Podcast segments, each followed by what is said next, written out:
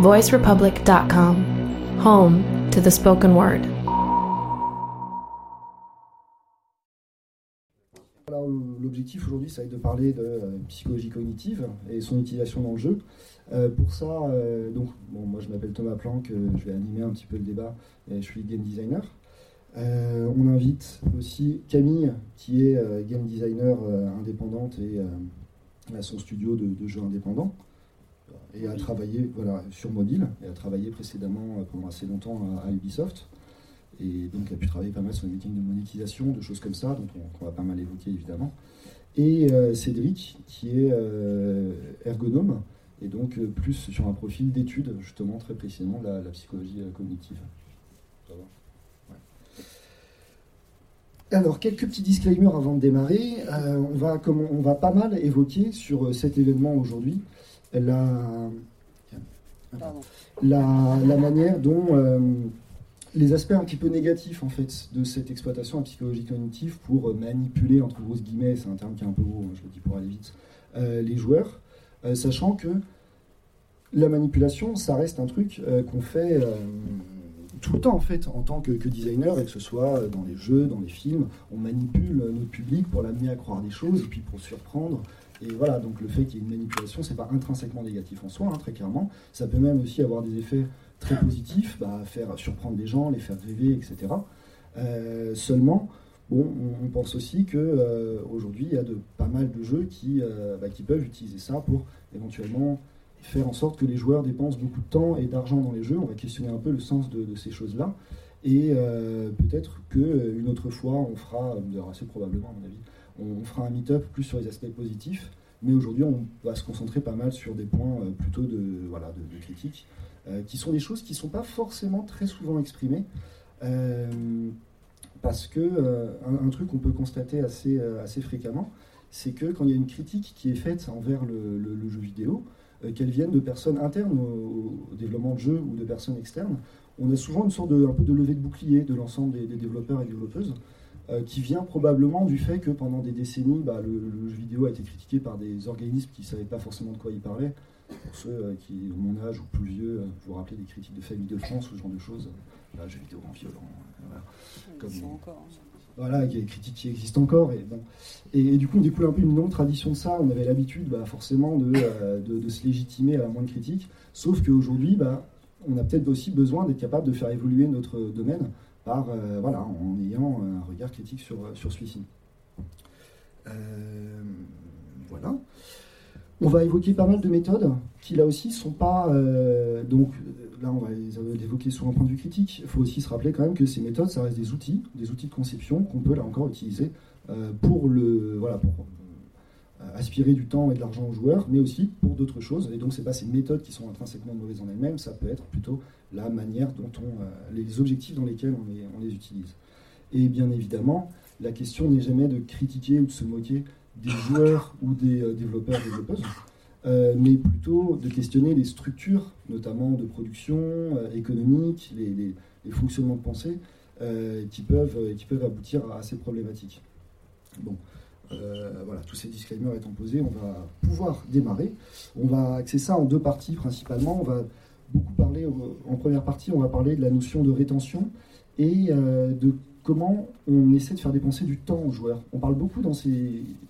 La, la, finalement, la, la critique sur le fait qu'on essaie de faire dépenser de l'argent aux joueurs est un truc qui est assez perceptible, assez visible, euh, mais on questionne beaucoup moins la valeur du temps euh, qu'on, qu'on demande aux gens, alors qu'on voit qu'il y a des jeux qui peuvent euh, prendre parfois des, des centaines, voire des milliers d'heures à leurs joueurs, et donc on peut se demander bah, est-ce que ce, ce, ce, ce, voilà, tout ce temps énorme qu'on, qu'on leur demande en vaut ce qu'ils, ce qu'ils en retirent finalement. Euh, et puis en deuxième point, eh ben, on parlera, parce que c'est nécessaire, euh, de la manière, enfin des... on doit demander de l'argent aux, aux joueurs. Euh, aussi, une petite question, où, donc, il y a la vidéo de, de Game Spectrum qui est sortie euh, dimanche dernier, euh, donc sur, comment elle s'appelait ? C'était comment Fortnite a conquis euh, ses joueurs, si je me rappelle bien. Euh, et est-ce que vous pouvez lever la main ceux et celles qui l'ont vu ? Doigt. Ouais, d'accord. Ah, okay. Du coup, on va commencer par partir un peu sur les mêmes bases que cette vidéo, parce que voilà, il faut reposer les bases, et puis y compris pour les personnes qui l'ont pas vu. Et avec les questions, ah oui, ça c'est un autre truc, n'hésitez pas aussi à lever la main, à poser des questions au fur et à mesure. On pourra aller plus loin que, que, que ce qui a été dit à ce moment-là. Et euh, d'ailleurs, j'en profite quand même pour remercier énormément Game Spectrum pour son super travail sur, sur cette vidéo, euh, qui, est, qui est vraiment énorme, et il fait le, voilà, la, l'honneur de sa présence aujourd'hui. Donc déjà, je pense qu'on peut l'applaudir bien fort.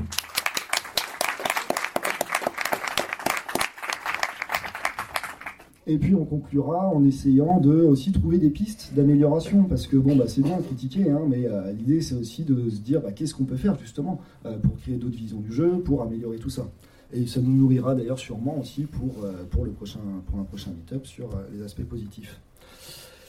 Du coup, euh, on a, suite aux discussions avec, euh, avec Camille et Cédric, on, a, on, a pas mal, euh, on s'est pas mal rendu compte que Le, l'objectif global, quand on va créer un jeu qui va nécessiter une haute rétention des joueurs, il euh, y, y a deux objectifs en fait. Pourquoi est-ce que les, les joueurs et joueuses, on veut les faire rester longtemps dans le jeu ? euh, Premièrement, pour qu'ils payent pour du contenu euh, additionnel, ça peut être des costumes, ça peut être des éléments de jeu, on, on va pas mal y revenir.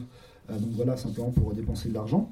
Mais quand bien même la personne ne paye pas, Elle, c'est quand même utile de la faire rester, puisqu'elle va constituer un contenu en elle-même. Le bon vieux, vous avez déjà dû voir passer cette phrase, hein, si c'est gratuit, c'est toi le produit, euh, pour que cette personne fasse, soit en elle-même du contenu qui donne envie aux autres de, de rester dans le jeu et de, de payer. Euh, donc ça peut être par exemple, bah, simplement, il y a beaucoup de gens dans le jeu, donc on a envie d'y jouer. Euh, on a nos amis dans le jeu, et donc il y a un regard social qui est posé sur nous, ce qui peut nous donner envie de payer, et cetera, et cetera. Donc il y a ces deux objectifs de Euh, faire payer la personne qui joue et lui euh, faire en sorte qu'elle soit un, un contenu euh, qui vont donner envie aux autres de payer. Euh, et du coup, ben, la première mécanique très très largement utilisée dans, dans cet objectif pour faire, euh, pour faire rester les joueurs, ça va être le, le conditionnement opérant. Euh, peut-être qu'on peut euh, voilà, passer la parole à Cédric qui va nous expliquer toute la, la théorie qu'il y a derrière ça.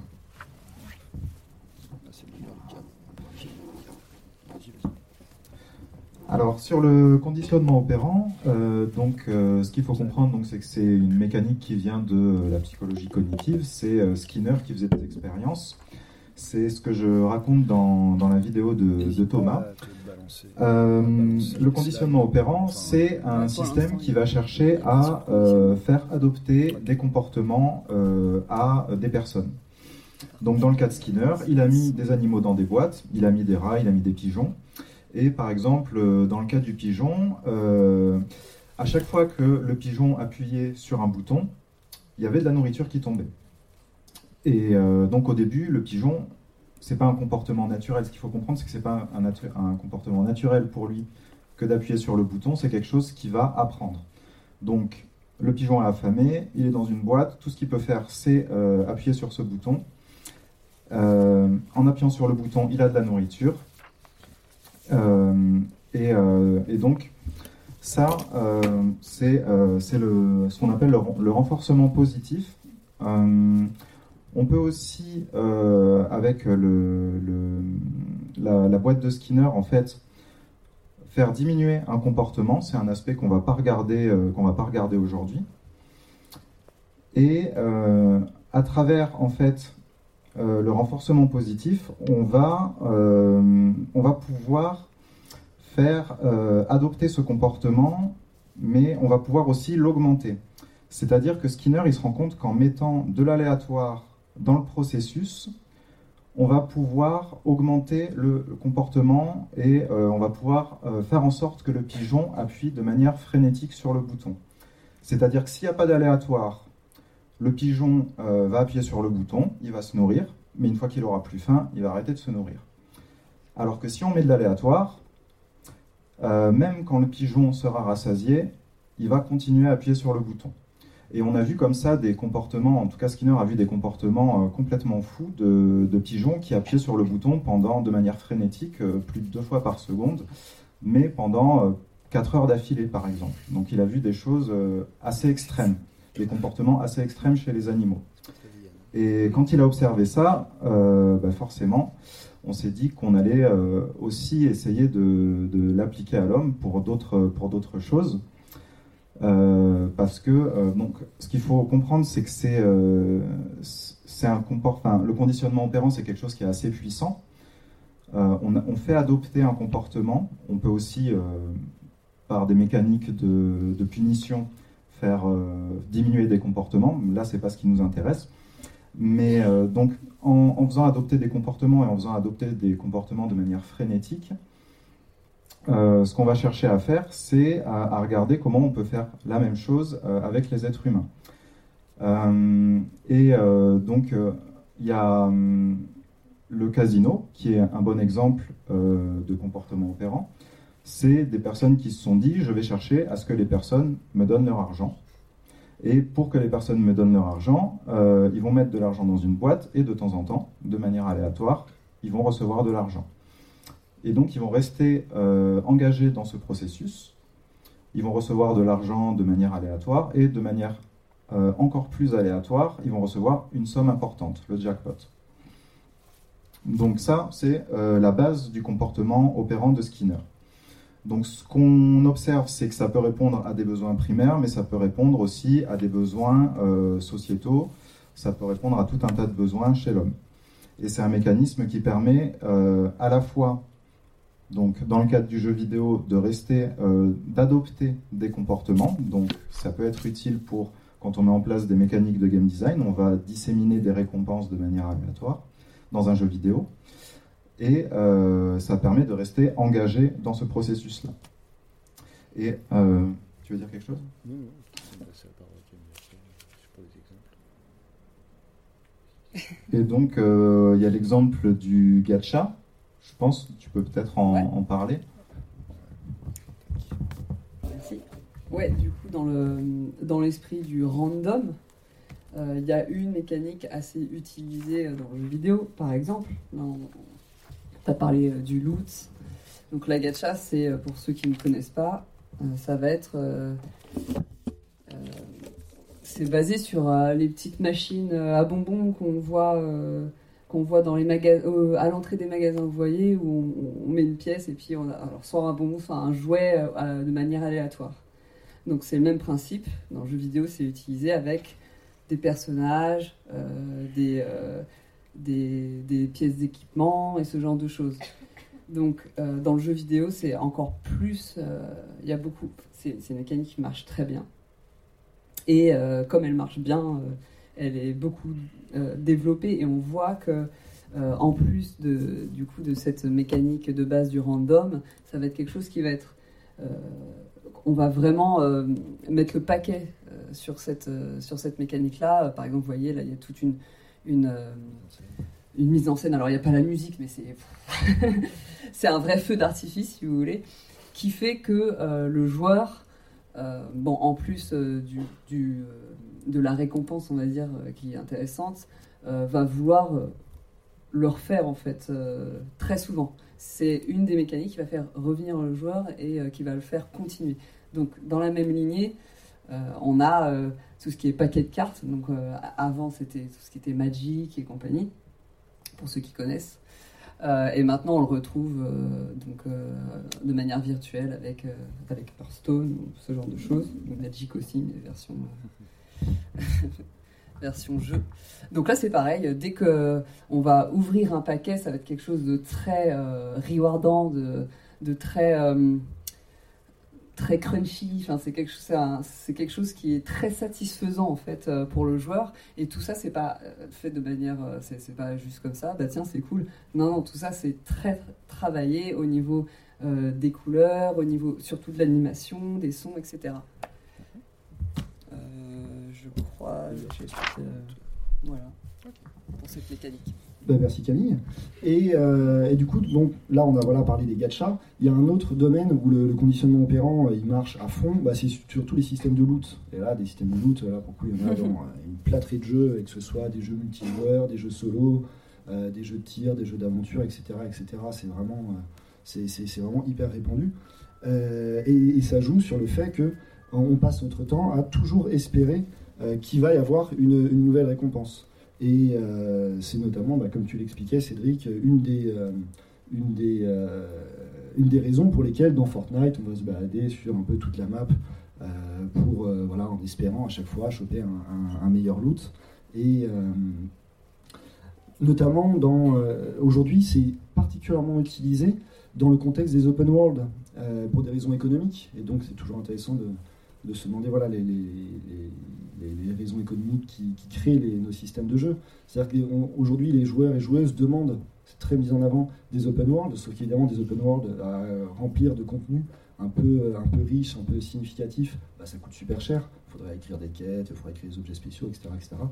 Euh, alors que bah, mettre du, du loot aléatoire, généré euh, procéduralement, bah, évidemment, c'est beaucoup, beaucoup moins coûteux. Et, euh, et donc ça permet de, un peu d'avoir cet argument marketing, regardez notre jeu fait dix milliards de kilomètres carrés et dure quatre cents heures, finalement pour un contenu qui reste globalement le même, sauf qu'il est extrêmement euh, dilué dans, euh, dans, dans le temps. Euh, Cédric, tu vois peut-être, peut-être un petit exemple dans Breath of the Wild notamment, euh, si tu veux. Oui, alors juste sur le loot, je vous renvoie à, à une vidéo qui est un peu vieille maintenant de, de Dorian Chandelier, qui avait fait une vidéo qui s'appelle Merci Dorian, euh, et qui est, euh, qui s'appelle, euh, qui est intitulée euh, Loot et Garonne. Euh, bon, j'apprécie beaucoup la blague aussi.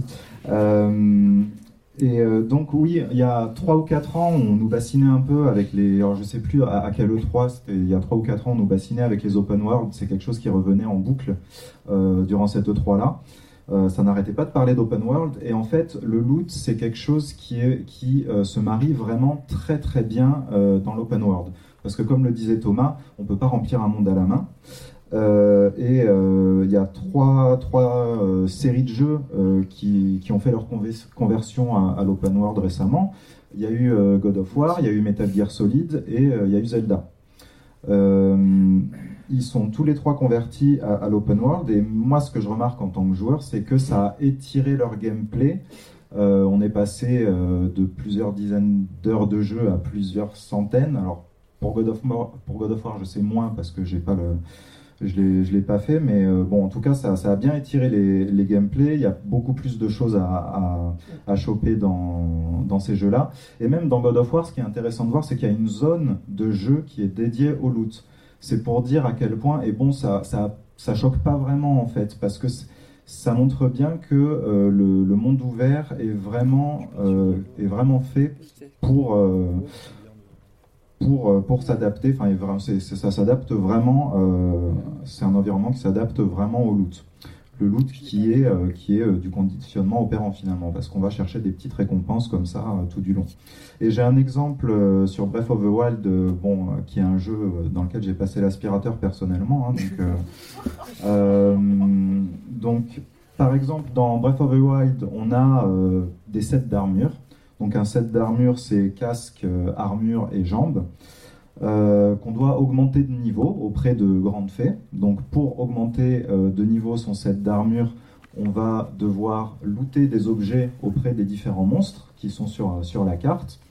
Et euh, je me suis amusé à prendre un exemple qui est euh, le set de barbare. Donc euh, j'ai regardé, bah, pour passer mon set de barbare du niveau zéro au niveau quatre, donc euh, au niveau maximum, de quoi j'ai besoin. Euh, donc pour monter euh, casque, armure, jambes auprès d'une fée, il faut vingt-quatre cornes de linel, trente-neuf sabots de linel, trente-cinq viscères de linel et trois cornes d'ordrac. Donc les linels, ce sont euh, de loin les ennemis les plus durs du jeu, et surtout euh, c'est les plus longs à tuer en fait. C'est surtout ça qu'il faut voir, c'est que ça prend du temps de, d'en tuer un. Ce qui est intéressant de constater, c'est que euh, il y en a quinze sur la carte uniquement. Et là, on nous demande, par exemple, trente-neuf sabots, euh, un linel, ça va pas looter euh, systématiquement un sabot, ou alors trente-cinq viscères, ça va pas, ça va pas systématiquement looter un, looter un, un viscère. Donc, au bas mot, je pense qu'il faut en tuer au moins soixante-dix à quatre-vingts, alors qu'il y en a que quinze sur la carte. Donc, il va falloir attendre que euh, une lune de sang, donc euh, tout le, tout, tous les ennemis euh, euh, respawnent sur la map, sur, sur la map. Euh, Et Ordrak, donc il faut trois cornes d'Ordrak. Ordrak, c'est un dragon qui se balade sur le monde. On, le, on peut le voir, donc il a un circuit spécifique sur, sur la carte. On peut le voir à un certain horaire, euh, sur la carte.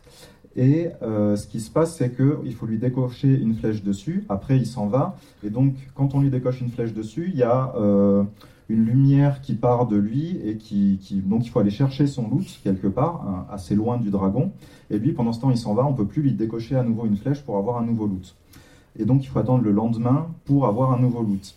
Et euh, sur ce dragon-là, en fait... Euh, il est possible d'avoir une corne, d'avoir une griffe, d'avoir une écaille, donc il faut viser au bon endroit aussi pour avoir euh, le bon objet. Donc il faut vraiment le faire exprès pour augmenter euh, le set barbare du niveau zéro au niveau, au niveau, euh, au niveau quatre. Euh, il faut vraiment en vouloir. Donc là, ça c'est vraiment le côté euh, j'étire mon gameplay au maximum en devant looter, en, en devant looter euh, des ennemis. Et ce que j'ai trouvé intéressant en fait là-dedans, c'est que les grandes fées, c'est pas le premier Zelda qui en fait. J'ai pris Link to the Past sur Super Nintendo. Qu'est-ce qu'on doit faire dans Link to the Past euh, sur Super Nintendo pour augmenter ses objets ? On va voir une grande fée, euh, on balance euh, son boomerang dans la flotte, et ensuite la grande fée, elle fait euh, « ce boomerang est à toi ?» On répond « oui, ah, tu es quelqu'un d'honnête, tiens, je te rends ton boomerang, et maintenant, il est plus puissant. Allez, salut !» Voilà. Donc, euh, on voit que là, l'open world euh, a...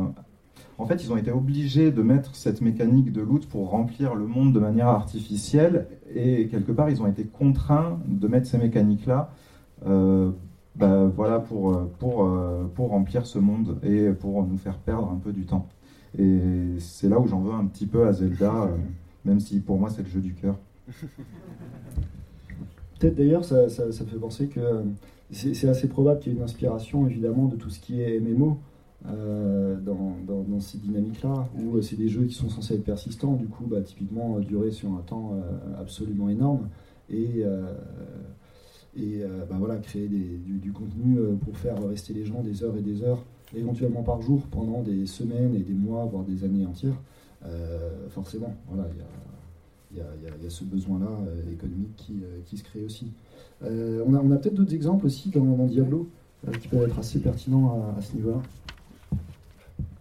Oui, c'est ça, moi, ça, au niveau du loot, forcément, et, et du random, pour moi, le, le jeu qui m'est venu à l'esprit, c'était Diablo, parce que, bah, on passe notre temps, le loot, c'est, le, c'est, c'est, c'est le, l'objet principal, on va dire, de Diablo, ça va être de looter du stuff euh, et de l'améliorer, et euh, du coup, euh, là, le random prend tout son sens, où on ne sait pas forcément ce qu'on va euh, looter, euh, et en plus, après... On va pouvoir améliorer son équipement, mais c'est pareil. Euh, on va pas forcément savoir exactement euh, ce qu'on va, euh, comment on va transformer notre équipement. Donc tout est mis en place euh, pour, encore une fois, là, euh, euh, à la fois euh, teaser le joueur. Donc on va en parler plus tard sur, sur ça. C'est une mécanique intéressante aussi euh, psychologique pour, euh, pour garder le joueur dans, dans le jeu. Et en même temps, euh, euh, lui faire, enfin, pas perdre du temps, mais... lui faire passer du temps sur le jeu. Sachant que euh, ça aussi, il y, y a une histoire de monétisation là-dedans, euh, dans le sens où plus le joueur va passer, on va le voir plus tard dans l'engagement, plus le joueur va passer du temps dans le jeu, plus il y a de probabilités euh, qu'il dépense. Mais on en parlera peut-être un peu plus tard euh, ouais. par rapport à la mécanique d'engagement. Donc euh, voilà, dans Diablo, ça va être... Euh, Euh, aussi euh, les, les événements qui vont être créés euh, par rapport au, euh, par rapport aux saisons, euh, euh, comment euh, donc la création de, d'objets random, tout ça, ça c'est toutes les mécaniques euh, qui sont très intéressantes pour euh, à analyser justement euh, de ce côté-là. Voilà pour Diablo. Du, du coup au final euh, et c'était intéressant Tom. Euh, Dans, dans, dans, dans sa vidéo, euh, nous montrait la publicité de Zelda trois, qui à l'époque, euh, déjà, et voilà, le, le slogan c'était « Est-ce que vous finirez un jour Zelda trois ?» Puis on voit le joueur euh, qui démarre jeune, et puis qui finit vieux papy en maison de retraite, et puis il continue à jouer à Zelda trois. Et, et c'est vrai que voilà, à une époque, la, la, la longueur du jeu était un argument de vente, parce qu'on avait moins accès à des jeux, parce que les jeux coûtaient, euh, bon en fait c'est aussi cher que maintenant, mais euh, voilà, on avait moins une profusion de jeux que maintenant, et, et du coup on, on avait besoin d'y, d'y, d'y passer un certain temps. Euh, aujourd'hui, il y a une profusion absolument énorme de, de jeux et puis de, de contenu extrêmement riche et intéressant dans, dans, euh, dans plein de jeux.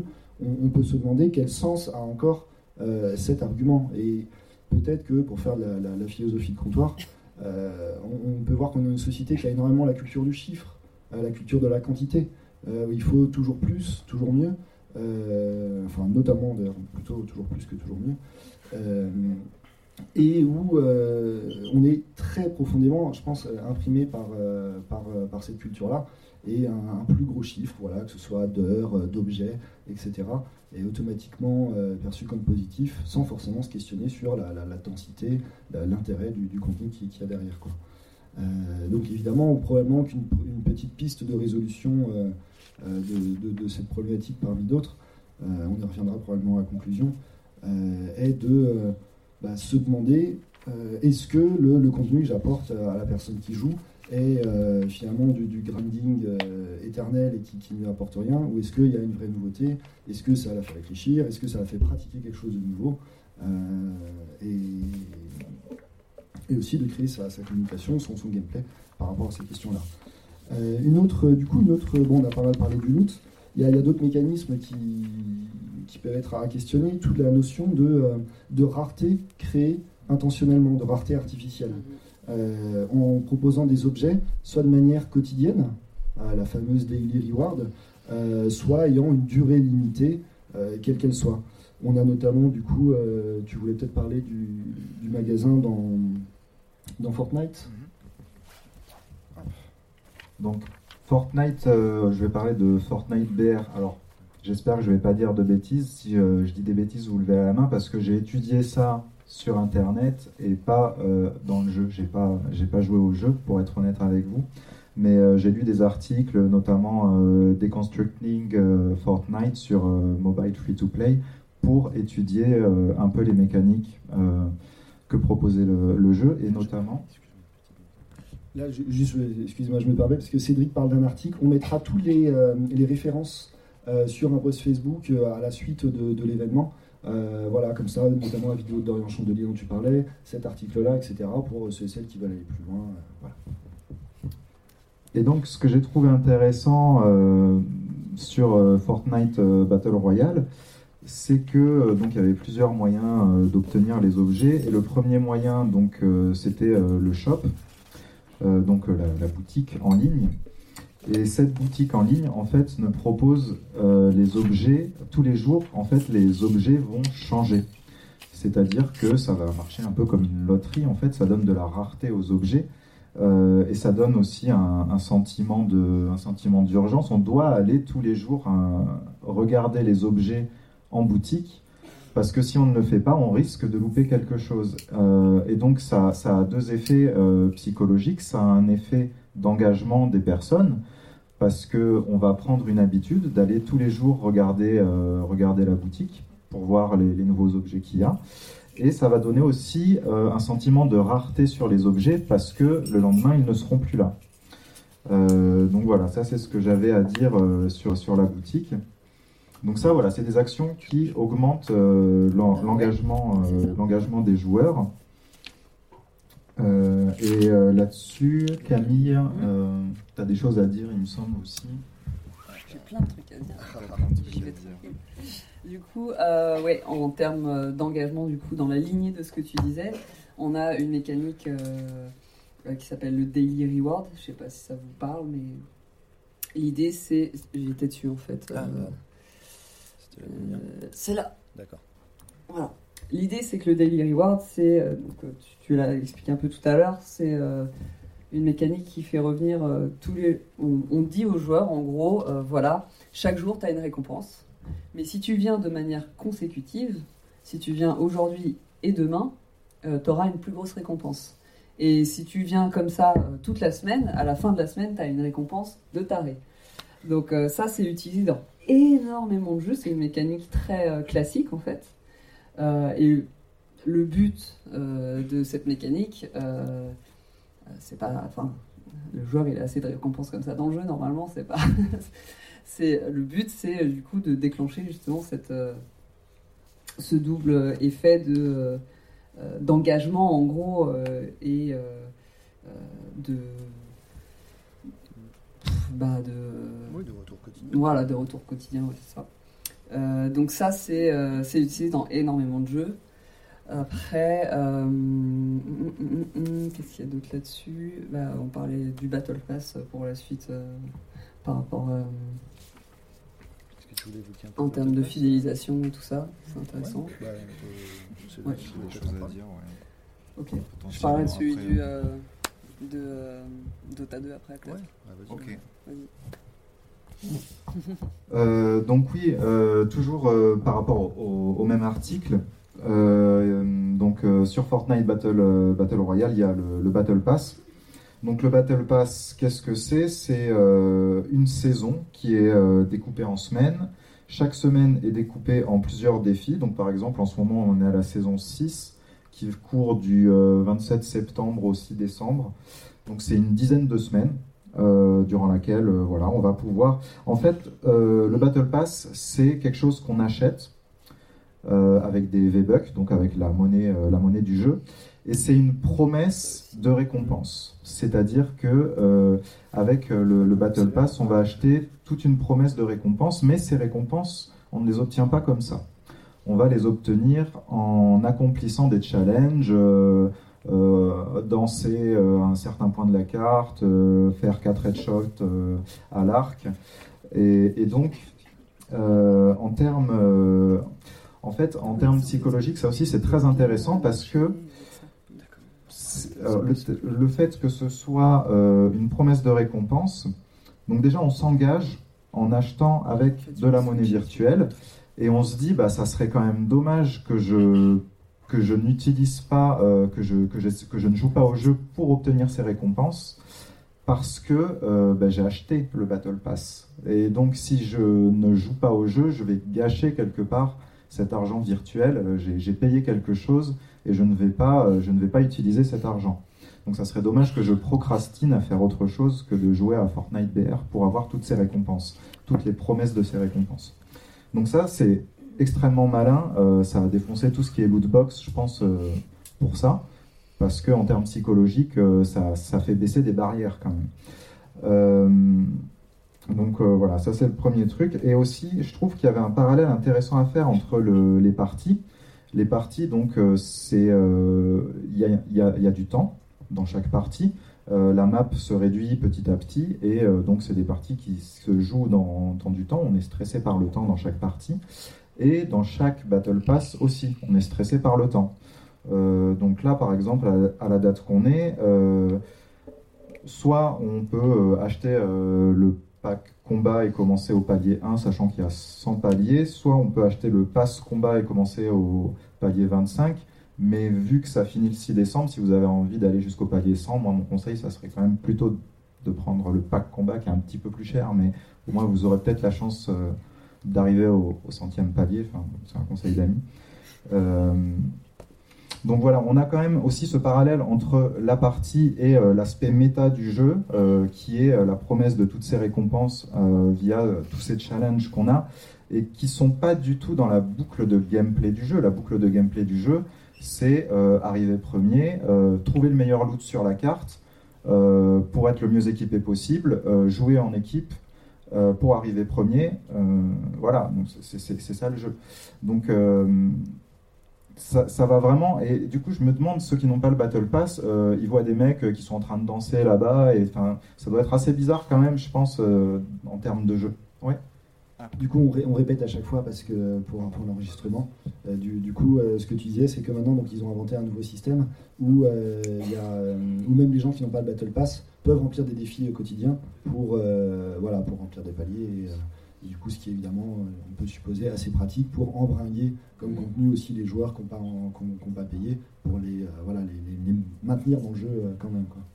Tu voulais rajouter un truc ?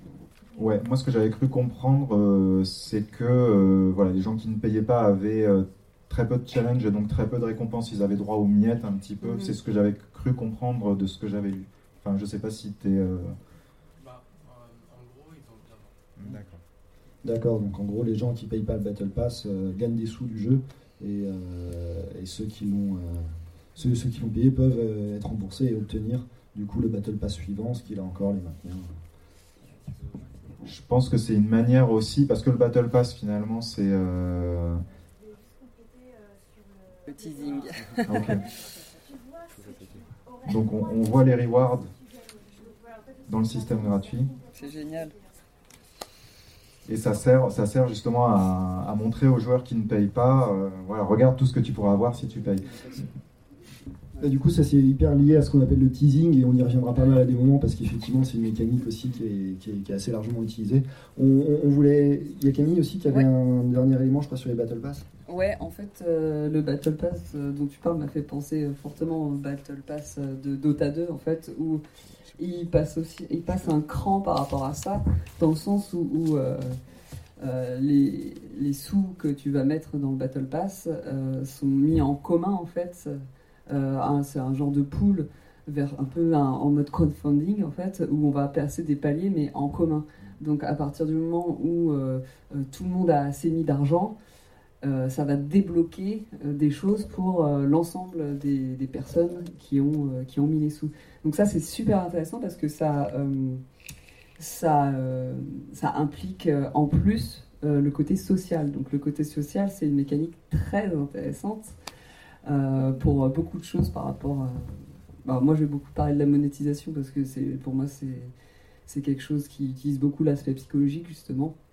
Donc le social, en fait, euh, c'est intéressant. Donc, dans cette, dans cette mécanique-là, c'est intéressant parce que du coup, euh, on a des effets du genre... Euh, Euh, les joueurs euh, qui se retrouvent sur des forums qui disent euh, « Allez les gars, mettez plus d'argent, on, arrête, on atteint presque le prochain palier, là, allez, faut y aller, faut y aller !» Donc c'est super intéressant parce qu'il y a une pression sociale qui vient, euh, qui vient se rajouter à ça. Euh, et en termes de pression sociale, du coup, euh, donc ça m'amène à ça, c'est que euh, euh, dans euh, pas mal de jeux, on retrouve cette pression sociale, par exemple euh, dans WoW, euh, où euh, on doit faire du coup des équipes pour, euh, pour avancer dans certaines parties du jeu. Et euh, on retrouve euh, cette pression, euh, d'où euh, cette pression qui est sociale qui va être par exemple euh, il faut absolument que tu reviennes jouer, que tu te stuffes comme il faut euh, pour pouvoir euh, faire euh, tel donjon par exemple. Euh, donc ça c'est intéressant parce que c'est une mécanique qui, qui va permettre de, encore une fois, de, de garder le joueur euh, dans le jeu. Il euh, y a un, un autre aspect aussi euh, côté social, c'est que justement... Euh, Euh, le fait de retrouver ses potes, euh, tout ça, on sait qu'on va passer un bon moment, donc euh, on va retourner avec ses amis. Donc on va revenir encore euh, dans le jeu, encore et encore, parce que euh, voilà, on, on a des, on finit par avoir des, euh, c'est, c'est même plus, enfin ça finit presque par devenir une contrainte en fait de venir jouer un, tra- un travail, parce que euh, justement il faut revenir pour assurer, euh, parce que euh, les, tes amis euh, comptent sur toi. Donc ça, c'est assez intéressant euh, comme, euh, comme truc. Euh, voilà, voilà. Après, euh, et du coup, euh, ça, en fait, y a, ça, c'est très lié à l'investissement en fait, qu'on a dans le, dans le jeu. L'investissement, c'est aussi une notion très, très, très importante, euh, car plus on est investi dans un jeu, plus on va avoir envie euh, de, de montrer qui on est dans le jeu, euh, de, de, donc de... De, d'acheter des choses, de, voilà, de, c'est un peu une boucle en fait, plus on investit, plus euh, on va payer en fait, euh, et ça c'est, euh, c'est, c'est, c'est un aspect forcément que euh, côté monétisation on va chercher dans le jeu, et on va mettre en place des mécaniques pour ça, dont le social, euh, entre autres, et c'est pour ça qu'on va, pardon, on va avoir aussi, euh, on va beaucoup développer cet aspect, cet aspect-là parce qu'il est très puissant, en mettant en place euh, des choses genre des chats, euh, euh, des systèmes de guildes et compagnie, et compagnie. Ça peut être un petit peu lié aussi à une, une notion euh, qui est celle plutôt en psychologie sociale de l'escalade d'engagement, euh, qui est que plus tu es engagé dans euh, quelque chose, euh, plus il y a de probabilité euh, que euh, tu continues à t'engager dedans. Euh, ça peut être, alors l'exemple classique pour ça, c'est on attend son bus et le bus ne vient pas. Euh, mais comme on a dépensé pas mal de temps bah pour, euh, voilà, pour l'attendre, on se dit, on, on augmente un peu l'espoir qu'on a qui va bien finir par arriver et, euh, et ce qui peut nous faire, euh, et voilà, cette escalade d'engagement peut nous faire faire au fil du temps des choses qu'on n'aurait pas fait du tout initialement, quoi. Euh, donc ça, ouais, c'est une mécanique euh, importante aussi. Euh, ensuite, on a une autre notion euh, que, le, que le conditionnement euh, opérant.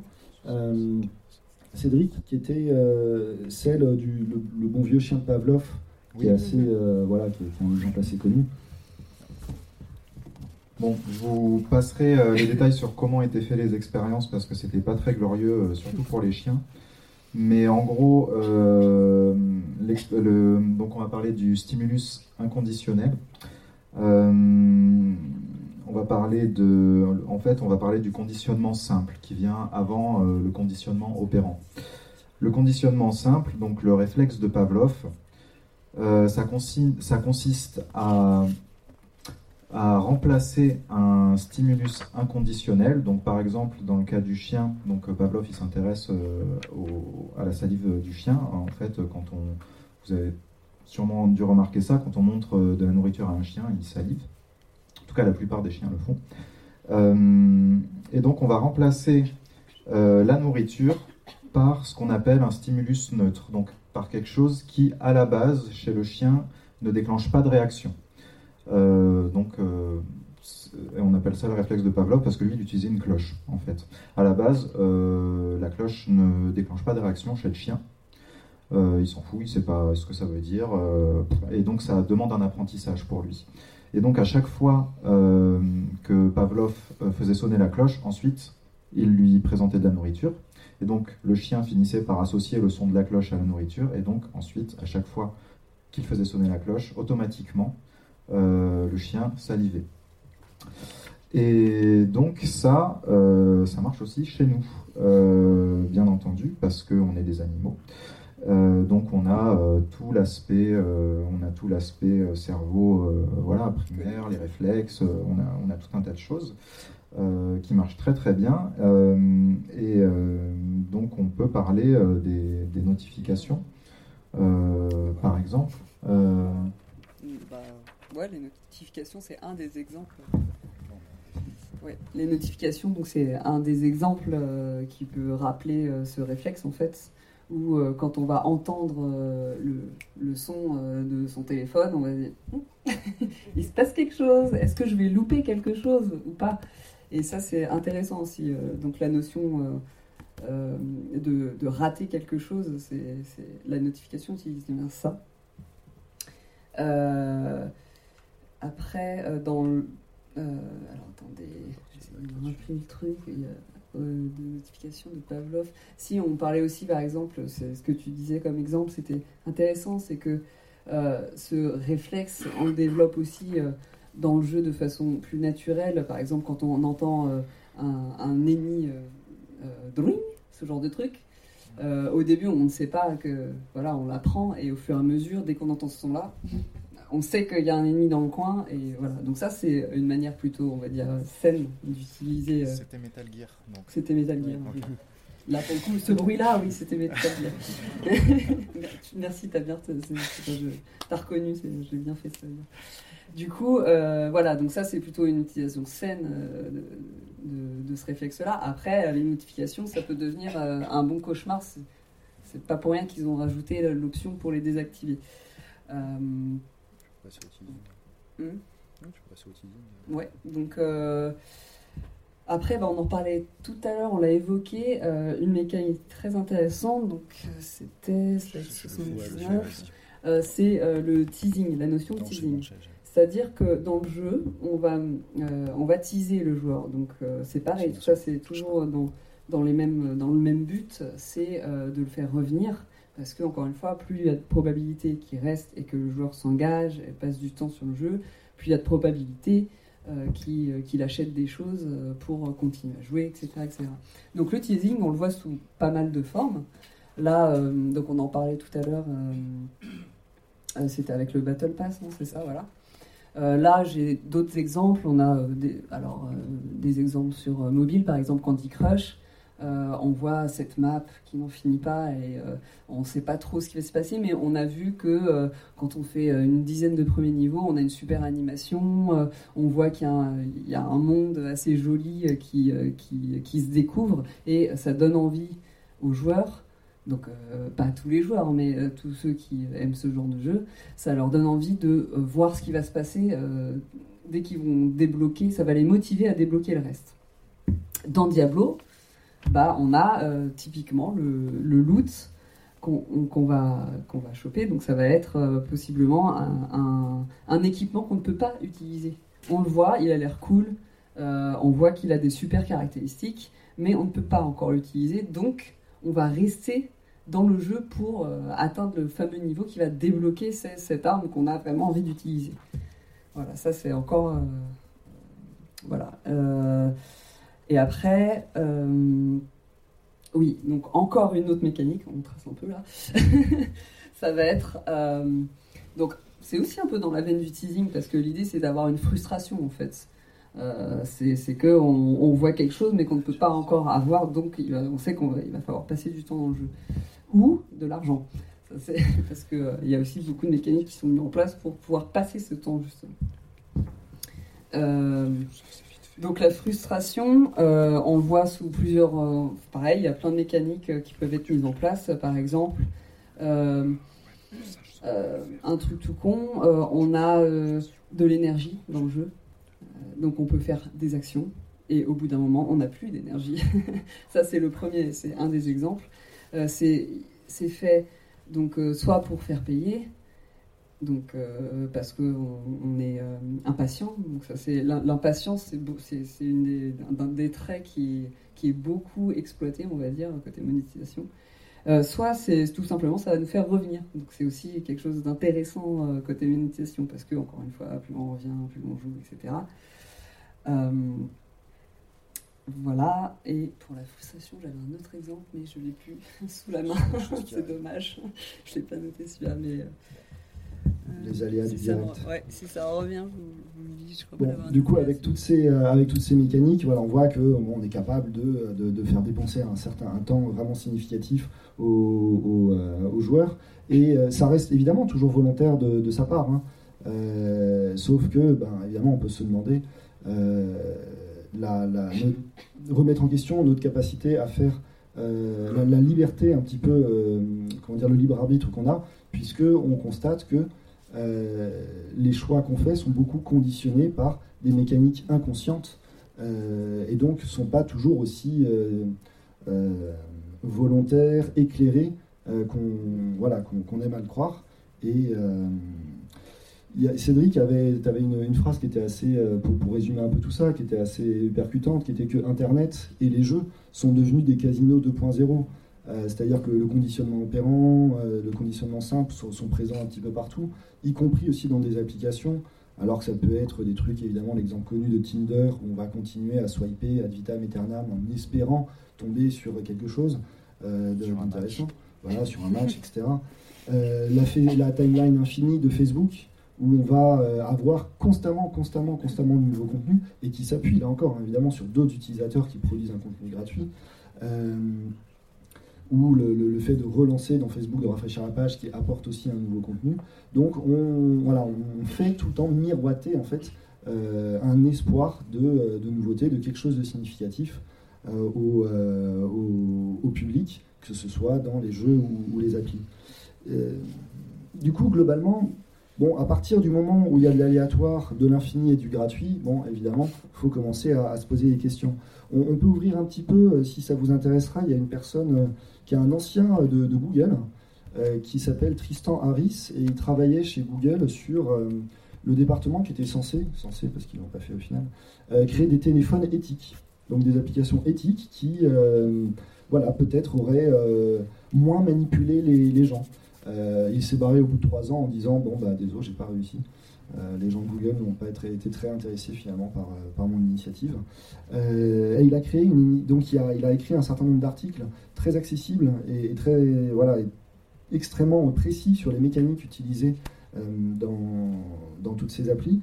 Et il a lancé une initiative qui s'appelle « Time Well Spent », donc du temps bien dépensé, on, on pourrait dire, pour promouvoir euh, du design, d'applications et de jeux, enfin, plutôt d'application, mais ça peut évidemment, comme on le voit, ça, s'adapter au jeu, euh, de manière plus, euh, à, à plus respecter le, le, le temps du public. Parce que, et euh, on en avait un petit peu parlé avec, euh, avec Tom euh, de Game Spectrum aussi, dans, un, dans un, une période euh, de, notre, euh, voilà, de, de, bah, de notre histoire, en fait, où on est face à des, à des problématiques mondiales qui sont absolument énormes. Euh, on peut se demander dans quelle mesure il est pertinent de euh, aspirer les, les, les personnes qui jouent sur, pendant un, un, pendant un temps énorme de leur vie, simplement pour se faire de l'argent sur leur dos et, euh, et sans leur proposer de réflexion, euh, d'ouverture à leur monde, et cetera et cetera.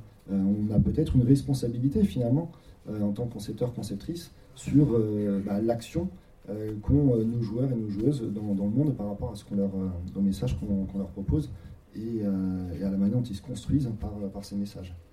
Et donc autant qu'on leur prend évidemment pour ça. Euh, ah, Cédric voulait conclure aussi. Juste un petit mot euh, par rapport à Internet est devenu un casino deux point zéro. Si vous voulez creuser là-dessus, ça ne sera pas le sujet d'aujourd'hui. Mais vous avez euh, tout ce qui est euh, persuasive design, donc qui sont des techniques euh, qui utilisent la psychologie cognitive euh, euh, sur les sites Internet. Donc tout un tas de techniques pour vous persuader à acheter, à rester, à vous inscrire aux newsletters, et cetera. Et euh, tout ce qui est utilisé, donc il y a un bouquin qui s'appelle Evil by Design, donc euh, ce qui est, c'est méchant par conception. C'est en gros, bon, moi je suis ergonome, donc je suis là pour guider les utilisateurs, mais quand on sait guider les utilisateurs, on sait aussi les, les, les emmener vers un précipice si on a envie. Euh, et donc c'est ce que font certaines personnes avec les outils que j'utilise. Euh, donc voilà, on peut très bien faciliter la compréhension des interfaces et, et les guider, mais on peut aussi les amener là où on veut qu'ils aillent. Euh, donc voilà, c'est aussi ce que font certaines personnes, donc vous pouvez aller voir certains exemples de Evil by Design sur Internet, il y en a des très très beaux. Voilà. Ah, merci Cédric. Du coup on va passer à la, à la seconde partie sur plus l'aspect bah, financier. Donc maintenant, après avoir fait dépenser tout plein de temps aux joueurs, et maintenant qu'ils sont dans le jeu, et ben, comment on va leur faire dépenser tout plein d'argent? Et pour ça, Camille, je en connais un rayon. Je suis pas fière. Du coup, euh, alors faut savoir que euh, côté euh, psychologie euh, cognitive euh, et euh, connaissance de l'utilisateur, euh, le jeu s'inspire pas mal de ce qui se passe dans le marketing, donc utilise même, hein, c'est même pas s'inspire, c'est utilise complètement des, des techniques de marketing. Celle, la première que je voulais vous euh, montrer, c'était quelque chose d'assez simple, euh, c'est la notion d'utilisation de plusieurs currencies. Donc la currency, euh, donc la monnaie, on, on va la trouver sur plusieurs, sous plusieurs formes dans, dans un jeu. Il va y avoir la soft currency, donc ça va être euh, la monnaie euh, qu'on va trouver très facilement dans le jeu. Par exemple, encore une fois, Diablo, c'est assez simple, c'est, c'est, c'est des petits tas de, de thunes qu'on va trouver un peu partout dans le jeu. Et on va avoir ce qu'on appelle la hard currency.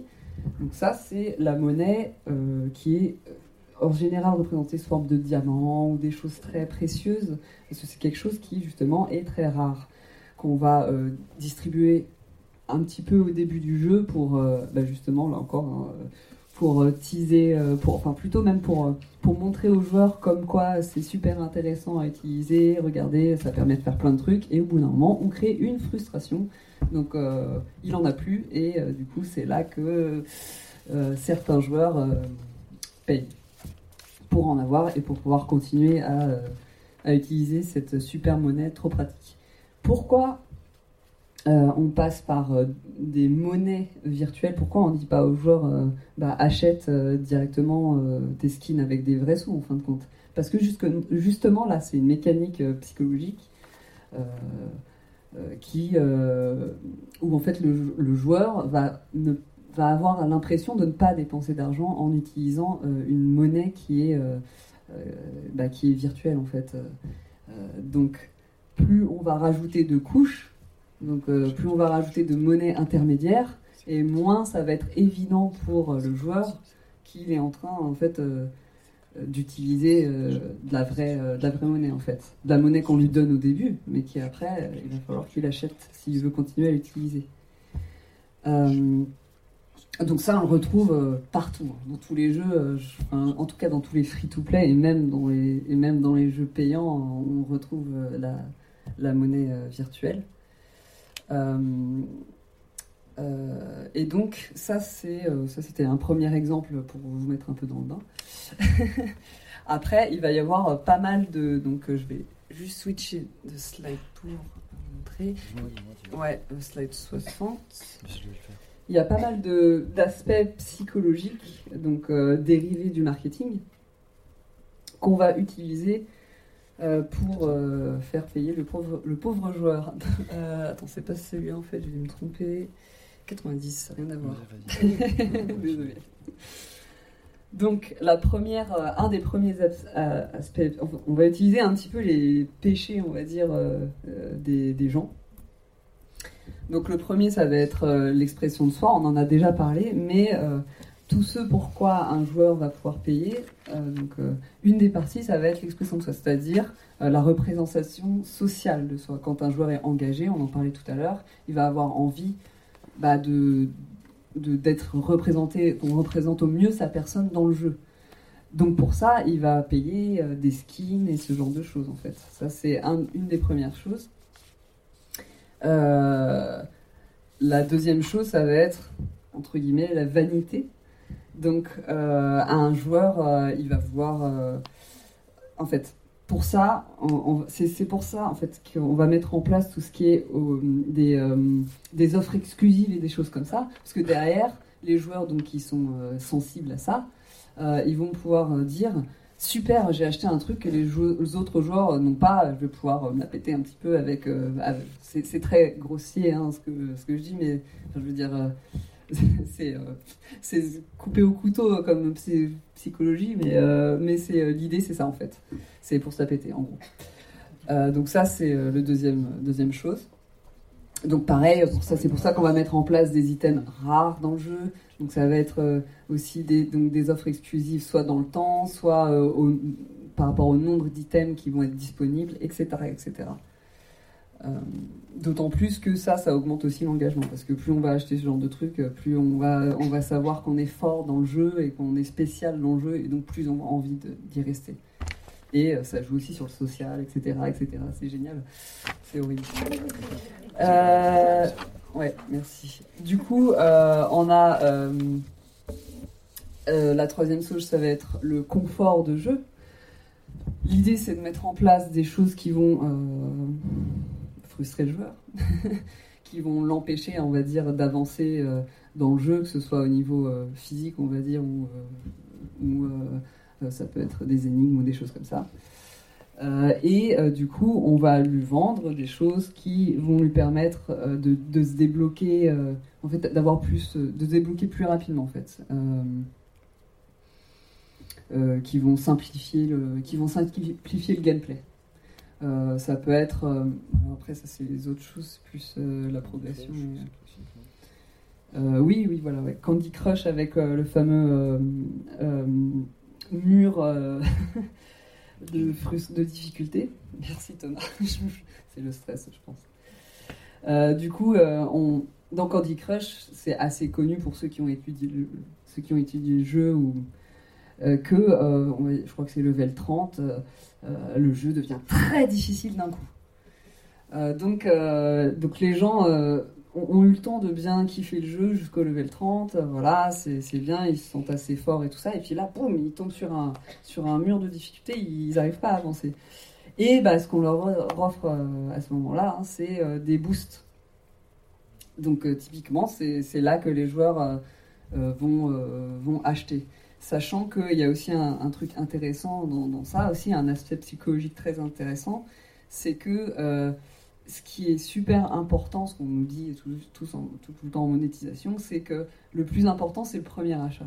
Donc tout, si vous analysez un petit peu les jeux comme ça, où vous êtes payé, tout va être fait pour qu'on achète quelque chose. N'importe quoi, un tout petit truc, c'est pas grave. Ça va, euh, ça va euh, on va dire... Euh, ouais, exactement, merci. Désinhiber le joueur par rapport à l'achat, en fait. Il va se dire, oh, bah finalement, c'est pas si terrible hein, d'acheter un petit truc... Euh, je peux bien acheter d'autres choses, voilà euh, l'idée. Donc c'est ce qui se passe par exemple euh, dans Candy Crush euh, par rapport à, à, ce, à, ce, à ce mur de difficulté. Et les joueurs qui passent ce truc-là, donc en fait c'est intéressant, il y a un double tranchant. Soit les joueurs vont payer, donc c'est intéressant euh, côté monétisation, soit ils vont s'acharner, quoi. Et du coup c'est intéressant aussi parce que ça veut dire qu'ils restent plus longtemps, et cetera, et cetera. Et que le jour où ils vont passer ce fameux mur de difficulté, alors là, c'est fini, quoi. Ils, c'est bon, ils, ils ont un tel reward, on va dire, euh, psychologique pour le coup, euh, qu'ils euh, vont vouloir euh, euh, revenir, revenir, revenir, revenir. Donc l'aspect compétitif, ça va être aussi quelque chose qui va pouvoir euh, amener des sous euh, dans le jeu. Donc, euh, alors, ça c'est assez tricky. Maintenant, c'est, c'est devenu assez grossier pour que les joueurs s'en rendent compte. Mais euh, on, typiquement, le pay to win, en fait, c'est, c'est ce qui implique ça. Donc, on va, on va euh, permettre aux, aux joueurs d'avoir des avantages euh, en compétitif en payant.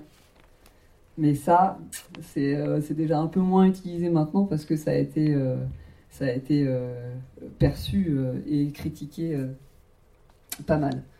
Euh, la valeur sociale, ça c'est, c'est assez intéressant comme euh, trait psychologique.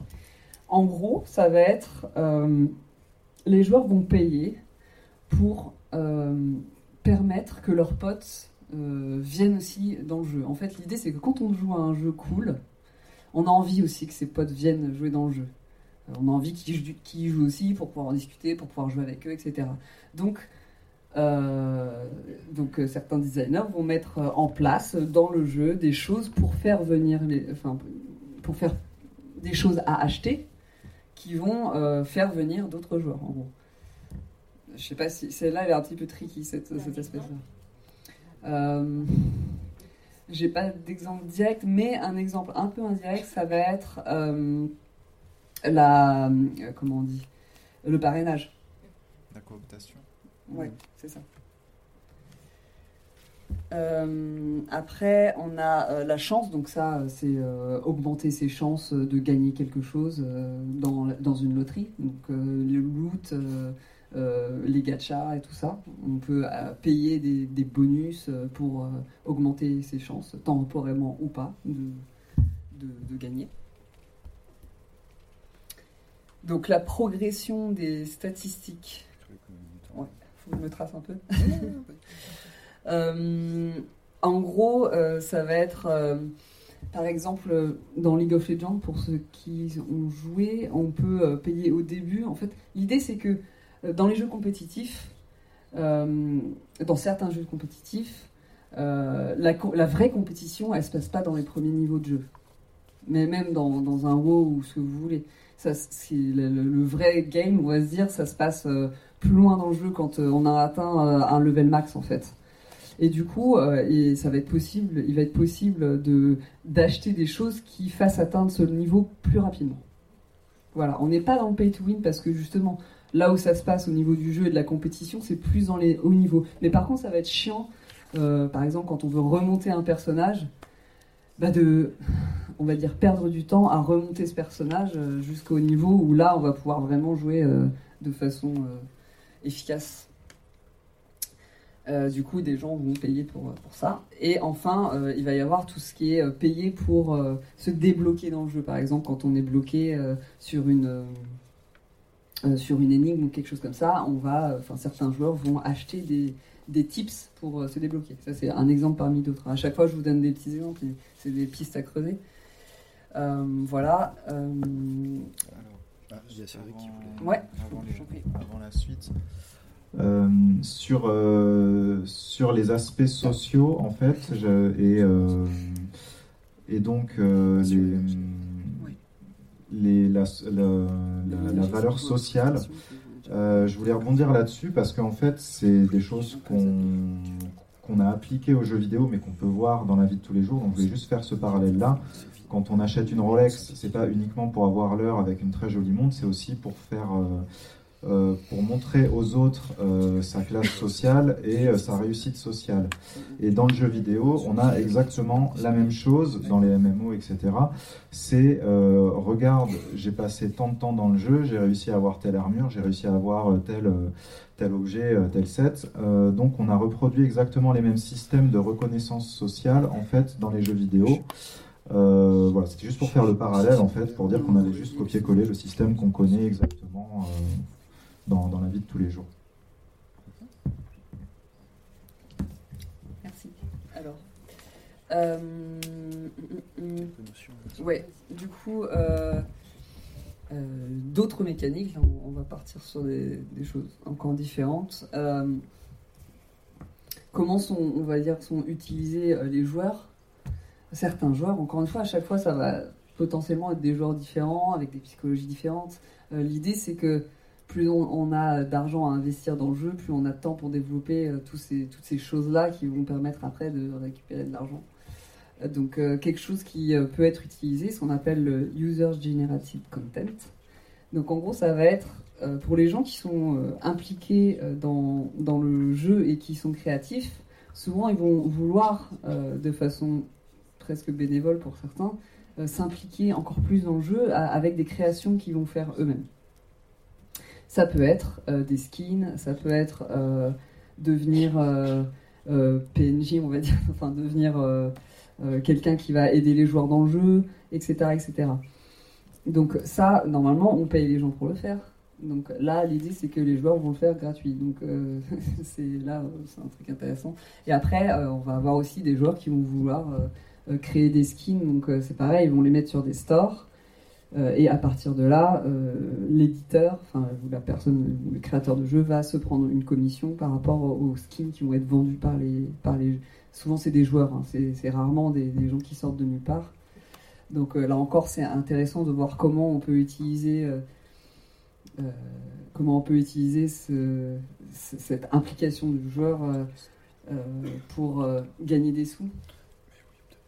Euh, après, on a un truc très très cool. Alors j'ai, j'ai même une vidéo, mais bon, ça va être un peu. Bon, c'est, c'est deux minutes, mais je vais expliquer. Euh... Hum, pardon. Euh, euh, le decoy effect. Donc en fait, il faut savoir que les stores, ils sont pas faits n'importe comment. Euh, là encore, c'est bien bien inspiré, bien pompé du marketing. Euh, et on a quelque chose d'utilisé euh, pas mal, c'est le decoy effect. Le decoy effect, c'est euh, on met Euh, à disposition. En fait, on va avoir euh, des choses qu'on veut vendre. Donc là, par exemple, on a des pop-corn euh, à trois et à sept euros, le dollar.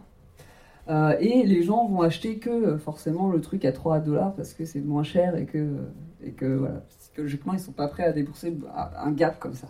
Donc, ce qu'on fait, c'est qu'on met un prix intermédiaire qui euh, est suffisamment proche du, euh, du, du, du pack euh, cher pour que, du coup, euh, les gens ne se préoccupent plus de, de ce fameux gap, mais ils vont plutôt se préoccuper de, de l'affaire qu'ils vont faire en achetant euh, le gros pack. Par exemple, ici, il euh, y a le, y a le, à, y a le, le pack à sept dollars. Ils vont mettre le truc à six cinquante, je crois. Le pack intermédiaire. Voilà, le pack intermédiaire. Et du coup, les gens vont se dire... Mais attends, je fais une super affaire si j'achète celui à sept. Pour cinquante centimes de plus, je vais avoir le gros truc. Et du coup, ils vont tous prendre le truc à sept. Ça, vous l'avez partout en marketing, dans la vie de tous les jours, et dans le jeu vidéo aussi. Voilà, j'ai résumé le truc.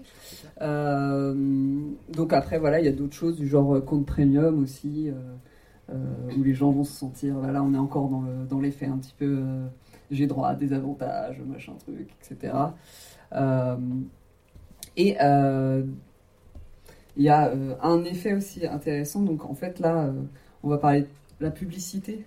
Donc euh, l'idée c'est que avec tout ça, on utilise aussi beaucoup, beaucoup, beaucoup la pub dans les jeux maintenant. Ça, c'est, ça, pour le free-to-play, c'est un des, c'est un des moyens, euh, un des, d'ailleurs nous qu'on utilise aussi, hein, mais qui sont les plus euh, développés euh, dans le jeu. En fait, l'idée c'est que le jeu ne devient presque plus un, un quelque chose de qui va voilà apporter euh, voilà qui va apporter qui va être une œuvre qui va apporter quelque chose, mais euh, ça va être comme la télé en fait. Je sais pas si vous avez vu cette vidéo où euh, euh, un des le président de T F un, merci.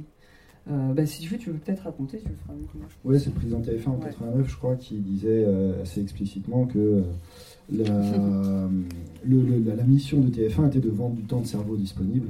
Euh, dans l'objectif voilà. de, euh, voilà, de, de, ben, de faire de l'argent avec la publicité, et que l'ensemble des émissions de T F un n'étaient pas forcément conçues pour avoir un intérêt en soi, euh, mais étaient conçues pour euh, que les personnes soient là euh, au moment où la publicité passe et donc euh, génère de, de l'argent.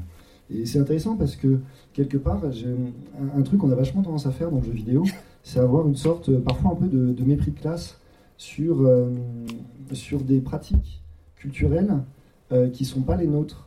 Et typiquement, ça peut être la télévision, euh, ça peut être le sport aussi.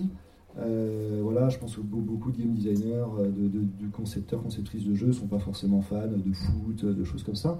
Euh, et on, on peut constater que bah, on reprend quelque part, sans forcément se rendre compte, des mécaniques qui sont les, qui sont les mêmes que ces milieux euh, qu'on, voilà, qu'on, qu'on mésestime assez largement dans, dans notre domaine professionnel.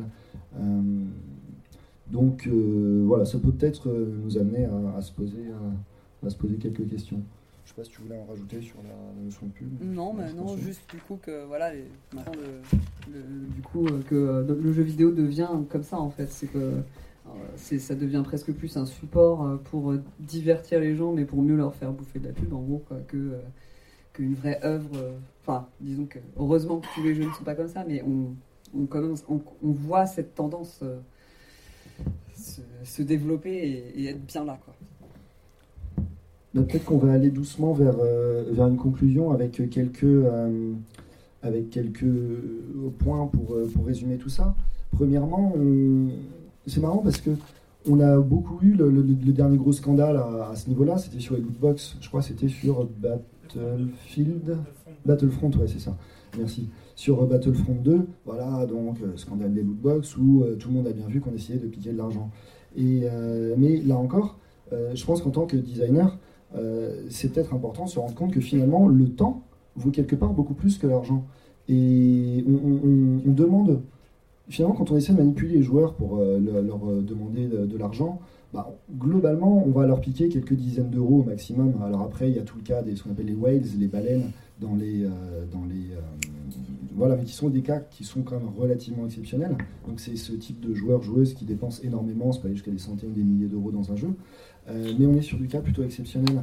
Alors que, euh, finalement, on, pour faire peut-être une comparaison qui est, je ne sais pas dans, dans quelle mesure elle est pertinente, mais euh, même à un salaire extrêmement bas, euh, si on touche le SMIC, on touche globalement dix euros net de l'heure, euh, ce qui fait vingt euros chargés. Euh, finalement, dès que vous commencez à dépenser des centaines et des milliers d'heures dans un jeu, ben, les, les sommes d'argent, elles sont du coup qui, qui seraient équivalentes si, si on était payé pour ça. Elles sont mais à des ordres de grandeur totalement différentes que l'argent qu'on demande généralement aux joueurs. Donc ça permet peut-être de voir que cette, euh, ah, qu'il, y a, qu'il y a des ordres de grandeur à, à prendre en compte à ce niveau-là. Juste, euh, à, à combien t'estimes ton heure de vie ? Bon, voilà, c'est vaste question philosophique, vous avez quatre heures. Voilà, merci Cédric. euh, donc on peut, on, on peut un peu se, se poser cette question en tant que designer.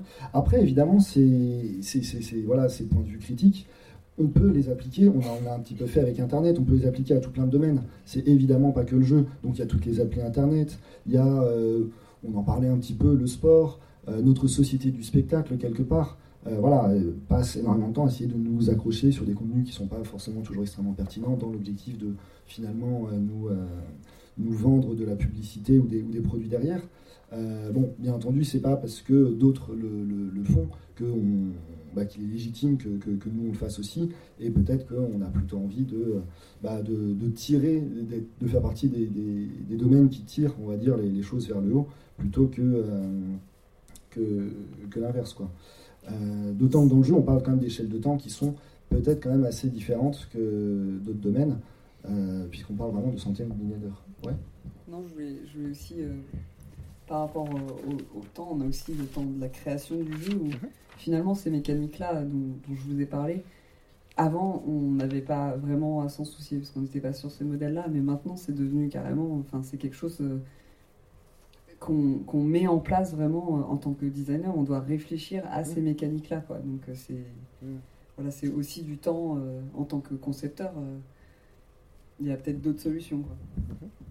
Effectivement, ça, c'est un métier qui s'appelle aujourd'hui economic designer, je crois, c'est ça, qui est assez proche des, voilà, qui est assez proche des game designers et qui va réfléchir sur comment on va, on va euh, créer de la frustration, créer plein de mécaniques qui vont faire des, dépenser les gens, et ça devient un métier assez valorisé euh, aujourd'hui. Euh, du coup, voilà. Bon. Ah, il y a une question, ouais. Alors. Du coup, pour répéter la question, comment, bah, du coup, c'est bien joli tout ça, mais comment est-ce qu'on rentabilise son jeu euh, sans utiliser toutes ces mécaniques ? Cédric, tu avais peut-être une... Bah, on a quelques exemples de jeux premium sur mobile qui marchent encore, The Room, on a eu Sword and Sorcery, j'ai, voilà, j'ai ces deux exemples-là en tête, mais des jeux qui sont payants et qui marchent, on en a quand même. Je ne sais pas si vous en avez, vous d'autres, moi j'ai ces deux-là qui me viennent. On a eu des jeux de type narratif qui marchaient un petit peu. On n'est pas obligé d'aller sur des modèles gratuits. C'est sûr que si tu vas sur des modèles gratuits, tu vas trouver du conditionnement opérant, tu vas trouver euh, de, de, tu vas trouver de l'economic design à l'intérieur de ton jeu, et donc euh, voilà, tu risques de, tu risques de perdre du temps dans ces mécaniques-là, et les designers vont perdre du temps à les créer. Ça, c'est sûr. Enfin, je pense. Je ne sais pas s'il y a des exemples de jeux gratuits où ça se passe bien, mais après, il y a, y a d'autres modèles. Il y a des, il y a des modèles, il y a d'autres modèles aussi. Hein. Il y a des modèles, euh, par exemple, euh, de sponsoring, par exemple, ou de crowdfunding, euh, qui permettent de, de, de gagner des sous en amont, en fait, de la production. Mm-hmm. Par exemple, ça, c'est, je, je les ai pas tous en tête, mais voilà. Ça, ça permet aussi de brancher, peut-être. Il y avait une autre question, je, je passe la parole tout de suite. Et, sur un La, la remarque qu'effectivement, en fait, c'est des outils qui marchent et qui vont continuer à marcher. Euh, ça, c'est, c'est clair et net. Du coup, la question à, à se poser, c'est, c'est pas forcément de n'absolument jamais utiliser ces outils. Euh, ça peut être aussi de les utiliser pour apporter, euh, du, continuer à apporter un contenu pertinent à, à l'utilisateur, utilisatrice. Euh, et donc, euh, après, voilà, ça, c'est donc des questions qui vont peut-être dépasser un peu le, le, le cadre de cette table ronde. Euh, mais se demander quelle valeur on va prôner dans notre jeu, euh, quels enseignements on va apporter à notre, à notre public, est-ce qu'on lui fait faire toujours les mêmes choses de manière répétitive, euh, est-ce qu'on est sur des valeurs plutôt mortifères de compétition, euh, de domination ou, euh, ou d'autres choses. Évidemment, c'est, voilà, c'est des, d'autres questions qui peuvent se, se, se poser. Ouais, il y avait...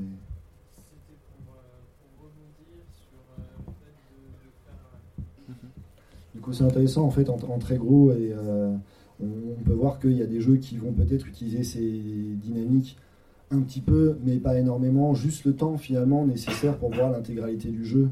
Et, euh, et peut-être que là, on est un peu plus dans une juste mesure. Là encore, c'est pas forcément la question d'utiliser toutes ces méthodes, non utiliser aucune, mais de la juste mesure du temps et de l'argent qu'on prend à son, à son public. Euh, et on a Simon qui voulait rajouter un exemple. Alors oui, tu disais dans The Room, donc je répète, hein, euh, dans The Room, on a le premier niveau qui est gratuit, ensuite on a accès au, au reste euh, payant. Bon, alors ça, malheureusement, ça s'appelle du persuasive design, c'est que d'abord tu donnes quelque chose et ensuite tu demandes quelque chose à la personne.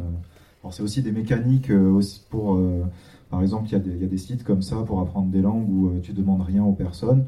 Euh, ils n'ont même pas besoin de s'inscrire, ils commencent euh, leur progression et au bout d'un moment on leur dit ah bah pour sauvegarder votre progression vous allez devoir euh, vous enregistrer, faire un login. Donc d'abord on donne quelque chose et ensuite on demande quelque chose. C'est du persuasive design, mais bon, vous, enfin, vous pourrez creuser. Euh... Voilà. Euh, et aussi euh, il y a une notion intéressante dont tu parles, c'est que euh, effectivement euh, on n'utilise pas forcément tout, hein. euh, toutes les méthodes dont j'ai parlé là. Euh, comme je disais, c'est euh, plus on a du temps, on va dire, euh, puis ça dépend de euh, la stratégie, euh, plus on va utiliser une méthode, il y a ça. Et ce qu'on voit aussi maintenant, c'est que même les jeux euh, payants vont utiliser les méthodes du free-to-play euh, pour faire encore plus euh, payer euh, les joueurs. Quoi. Donc ça, c'est... c'est euh... je crois qu'il y avait une... Alors, deux interventions. Ok, donc merci beaucoup. Du coup, il y avait l'exemple de, de Cube Escape, euh, où il y a, euh, c'est un ensemble de jeux dans un certain univers, et euh, il y a une partie de ces jeux qui sont gratuits, et puis d'autres euh, qui sont payants. Et donc, évidemment, les jeux gratuits donnent envie d'accéder au contenu payant, mais on est, c'est seulement pour les fans, on va dire, puisque on n'est pas non plus obligé d'aller voir pour comprendre l'histoire. Mais euh, voilà, et comme ça, il y a euh, les, les personnes qui sont vraiment intéressées au jeu peuvent euh, le, le soutenir si, si elles le souhaitent. Il y avait du coup, euh, ouais. Et puisque juridique pour régulariser ça. Je ne veux pas dire de bêtises, mais je crois qu'en c'est Finlande, ils ont, un, ils ont interdit les lootbox, il n'y a pas un truc comme ça. Aussi en euh... Belgique. Au... Donc, euh, bah en... oui, les armes juridiques euh, pour, euh, pour ne plus donner accès à ça, oui, ça se fait. En, en Chine, je crois que maintenant, ils sont obligés, par exemple, pour tout ce qui est euh, aléatoire, enfin, notamment les lootbox et tout ça, de euh, mettre à disposition les statistiques, enfin de, les probabilités de, de loot, par exemple. C'est... Alors moi juste sur un truc, bon, sur tous les outils dont on a parlé, euh, je vais être assez clair, ça ne me dérange pas qu'on utilise par exemple le conditionnement opérant. Je prends mmh. un jeu comme euh, Undertale, il en utilise, les combats aléatoires, c'est du conditionnement opérant. on va avoir des récompenses et tout. Euh, pour un jeu qui dure dix à quinze heures et qui est une ode à la bienveillance et à l'amitié, bon, je me dis c'est pas très grave. Euh, donc voilà, tout dé... encore une fois, c'est des outils. Moi, en, en tant qu'ergonome, j'ai des outils qui me permettent de guider les utilisateurs. Il y en a qui les guident vers des mauvaises choses dans les interfaces. Pour le coup, du conditionnement opérant, c'est pareil. On peut essayer de faire en sorte qu'ils les utilisent de manière frénétique, sans aucun but, euh, sur des temps infinis. On peut faire en sorte que ce soit des processus qui soient utilisés pour les laisser engager le temps qu'on leur raconte quelque chose. Donc, euh, bon, pour les lootbox, euh, bah, je suis moyennement friand, mais voilà, il faut aussi remettre les choses à leur place. Après, il y a peut-être aussi probablement, bon, toujours la, la question du, bah, du système économique, dans le sens où plus il y a de, de, de, de concurrence, évidemment, plus on est obligé de faire un peu comme les voisins, euh, dans un cadre où les jeux coûtent aussi de plus en plus cher. Euh, bon, bah forcément, c'est, euh, on va aller vers des dynamiques qui vont euh, essayer de prendre de plus en plus de temps et d'argent. Du coup, peut-être aussi se diriger vers des jeux, bon, évidemment, enfin, c'est, c'est cliché, hein, mais vers tout ce qui est, qui peut être jeux indés, qui sont plus courts, qui euh, n'ont pas forcément besoin de demander énormément de, de jeux de, de temps et d'argent au, au public. Euh, là, j'avais un autre truc, mais j'ai oublié. Alors, je vais prendre une question qui se levait par là. Oui.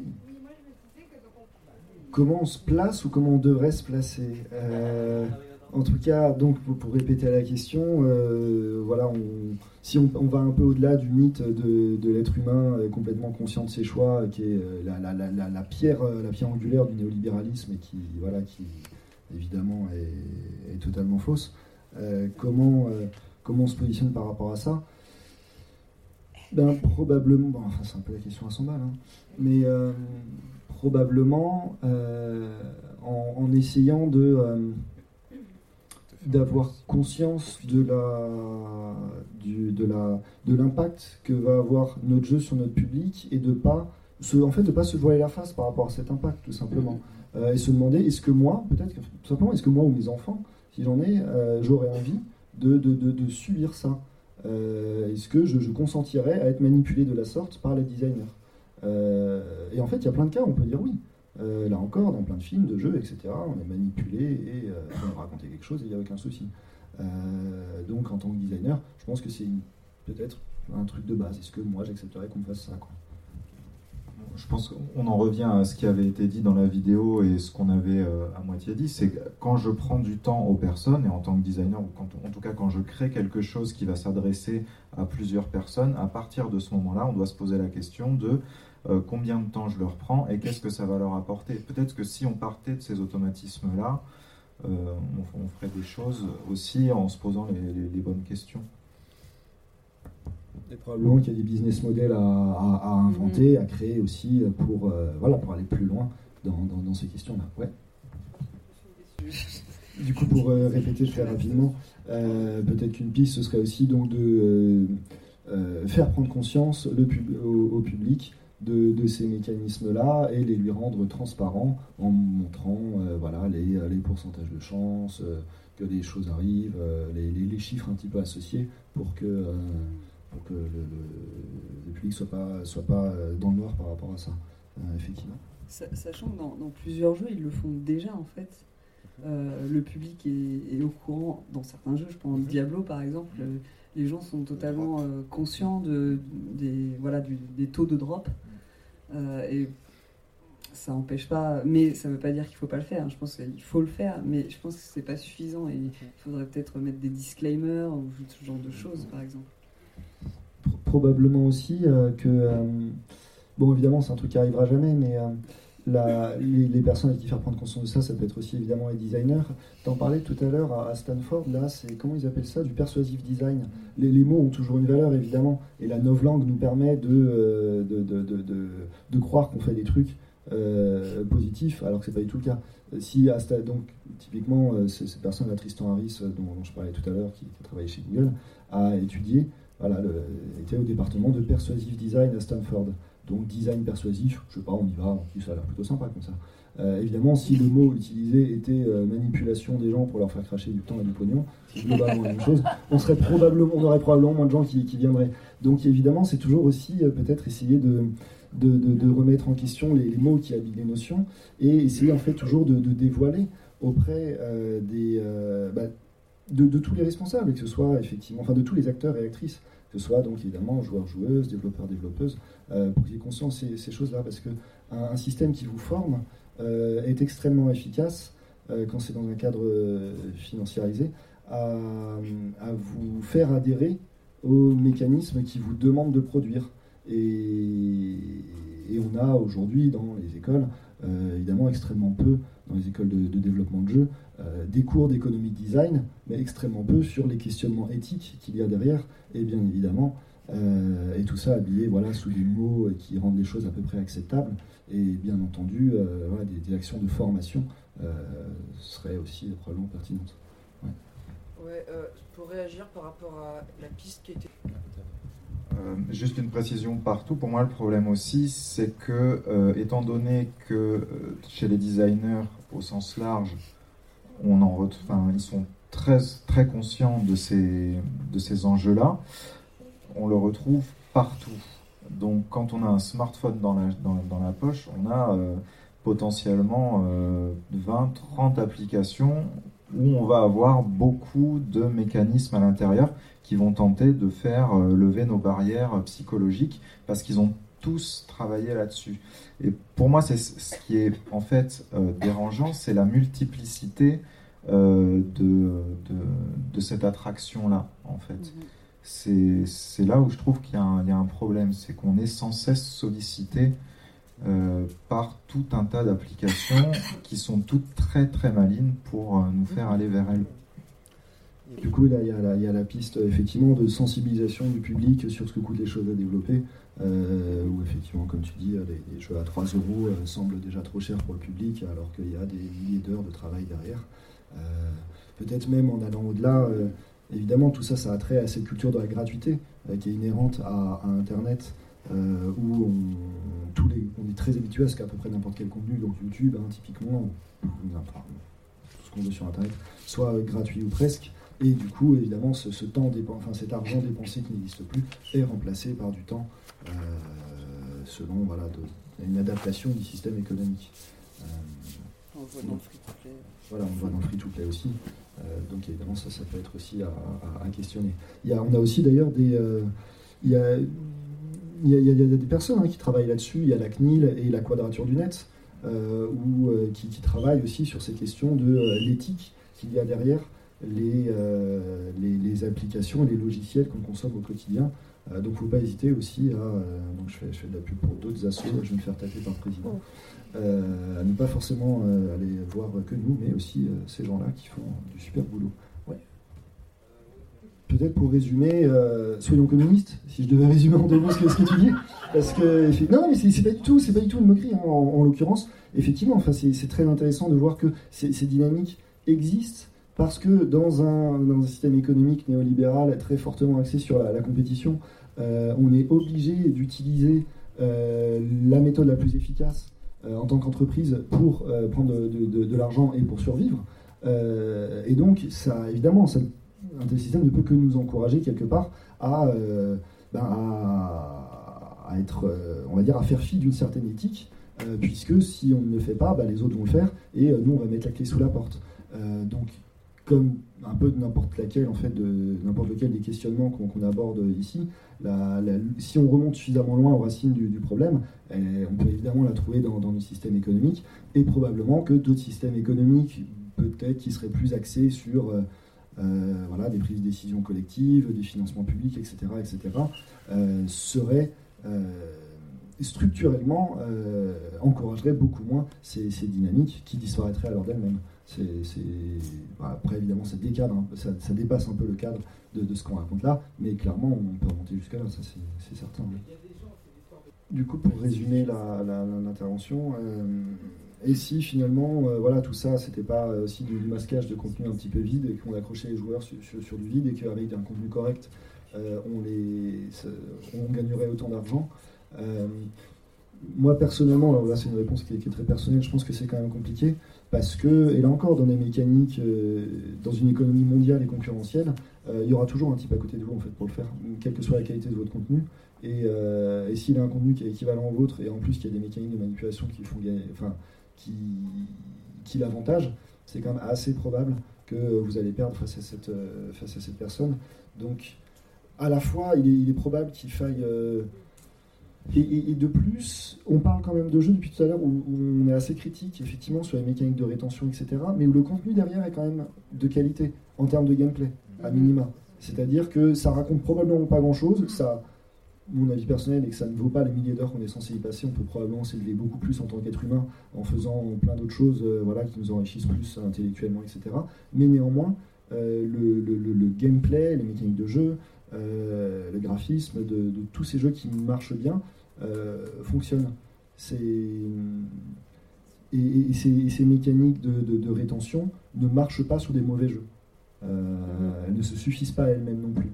Euh, donc ça, il faut aussi bien, bien y faire attention, parce qu'effectivement, sinon, on, peut, on pourrait avoir l'air de verser dans une critique un peu facile, euh, euh, alors qu'il faut voir aussi qu'il y a, il y a, un, il y a un vrai travail de qualité derrière. Euh, bon, okay. euh, après, voilà, ça dépend aussi où est-ce qu'on place la notion de qualité. Est-ce que c'est en, en qualité de gameplay euh, Est-ce que le gameplay euh, répété ad vitam aeternam nous apporte, là encore, énormément de, de choses? Ou est-ce que c'est une qualité plus, voilà, d'enseignement, de narration, et cetera. Euh, Ouais, en fait, c'est, c'est un peu la, la, la théorie euh, des jeux payants, en fait, euh, qui vont pas utiliser après les, les mécaniques de free-to-play ou ça, mais euh, je prends, ce que, ce que tu as dit, ça m'a rappelé exactement le discours des créateurs de Monument Valley, par exemple, où c'était exactement euh, leur, leur but, à la base, ce qu'ils ont dit, c'est que nous, on, euh, on veut faire un jeu euh, de qualité, euh, beau et tout ça, et, le, et, et c'est tout. Et, on, et après, on, on le fait payant. Euh, le, le truc, c'est que ça a marché, donc comme quoi ça peut marcher. Après, voilà, faut voir que euh, c'est une exception, malheureusement, et que Assassin's Creed. Assassin's Creed. Sur mobile, il est devenu euh, gratuit, la, le modèle premium. Si tu veux. Bah après, c'est plus toi qui sais, mais euh, le Assassin's Creed sur mobile est devenu, il était, euh, c'était un je modèle payant sur iPad, je crois, le Assassin's Creed Pirates. Et il ah, est devenu oui. gratuit. Euh, ah oui, oui. Voilà, il y a cette histoire-là. Enfin, voilà, le contre-exemple, c'est oh, ça, ouais. par exemple. Oui, oui, effectivement, oui. C'est tout. Oui, effectivement, ça, ça marche pas sur tous les jeux. Euh, encore une fois, le, le modèle payant et tout ça. Mais, mais euh, c'est une théorie qui peut fonctionner. Après, il y a tellement de, de, de contre-exemples, on va dire. Euh, le free-to-play est tellement, devient tellement écrasant, en fait, parce que justement, on, on a cette culture du gratuit et tout ça, que c'est difficile de percer... Euh, avec cette, euh, avec cette philosophie-là, mais ça ne veut pas dire que ça ne marche pas. Bon, effectivement, ça... Mmh. Ce, que tu, ce que tu veux dire, c'est que l'énergie qu'on dépense à créer toutes ces mécaniques de rétention pourrait être utilisée dans d'autres types de contenus, et euh, bon, euh, éventuellement, ça peut, ça peut se questionner. Ouais. Euh, je pense qu'il y a aussi un après. Oui, du coup, effectivement, voilà, il y a des, des modèles premium, les, les joueurs n'en mmh. sont pas forcément assez conscients, et il y aurait du travail à mener là-dessus. Euh, même s'il faut, il faut probablement aussi faire attention à ne pas forcément être dans la, euh, dans, on va dire, la stigmatisation, entre guillemets, c'est pas du tout un bon terme, euh, de, euh, des individus euh, qui sont, euh, et, euh, et là encore, se demander plutôt structurellement, probablement, euh, comment, comment régler ces problèmes. Et, et c'est... Quelque part, euh, bon, alors la dernière fois que ça a été tenté, ça a été joyeusement, enfin, euh, ça n'a pas été très bien accueilli euh, par les, les, les gens du jeu vidéo, mais euh, probablement que des, des instances euh, gouvernementales euh, auraient, auraient à faire là-dessus aussi. Euh, à un moment donné, les pouvoirs publics ont toujours été là pour contraindre les entreprises privées à ne pas abuser euh, de leur liberté. Euh, donc la dernière fois que ça a été essayé, c'est l'O M S qui dit que le jeu vidéo génère de l'addiction, levée de bouclier généralisée. Euh, je ne sais pas trop où ça en est d'ailleurs maintenant. En tout cas, ça témoigne du peu de, d'autocritique, de capacité autocritique qu'on a actuellement. Euh, mais il y aurait probablement aussi ce, ce, ce type de piste, euh, d'instances plus globales qui vont euh, donner des directions que individuellement aucune entreprise ne serait, ne voudrait faire, ni ne serait capable de faire, puisqu'on a un marché concurrentiel, il serait dégommé. Si le, le, le premier qui tente de s'améliorer se, se fait dégommer. Euh, Simon, tu voulais. Ça dépend de ton état d'esprit. Il doit y avoir une forme, de, j'imagine, de satisfaction à voir que les joueurs reviennent, que voilà, mais dans, en termes de, de création, quoi. Pour ça, oui, mais après, ça dépend de ton éthique, quoi. Ça dépend, euh, ça dépend. Oui, c'est satisfaisant de voir que des choses que tu mets en place fonctionnent. Après, euh, c'est pas forcément satisfaisant de voir que que, que tu manipules les gens euh, pour. Voilà.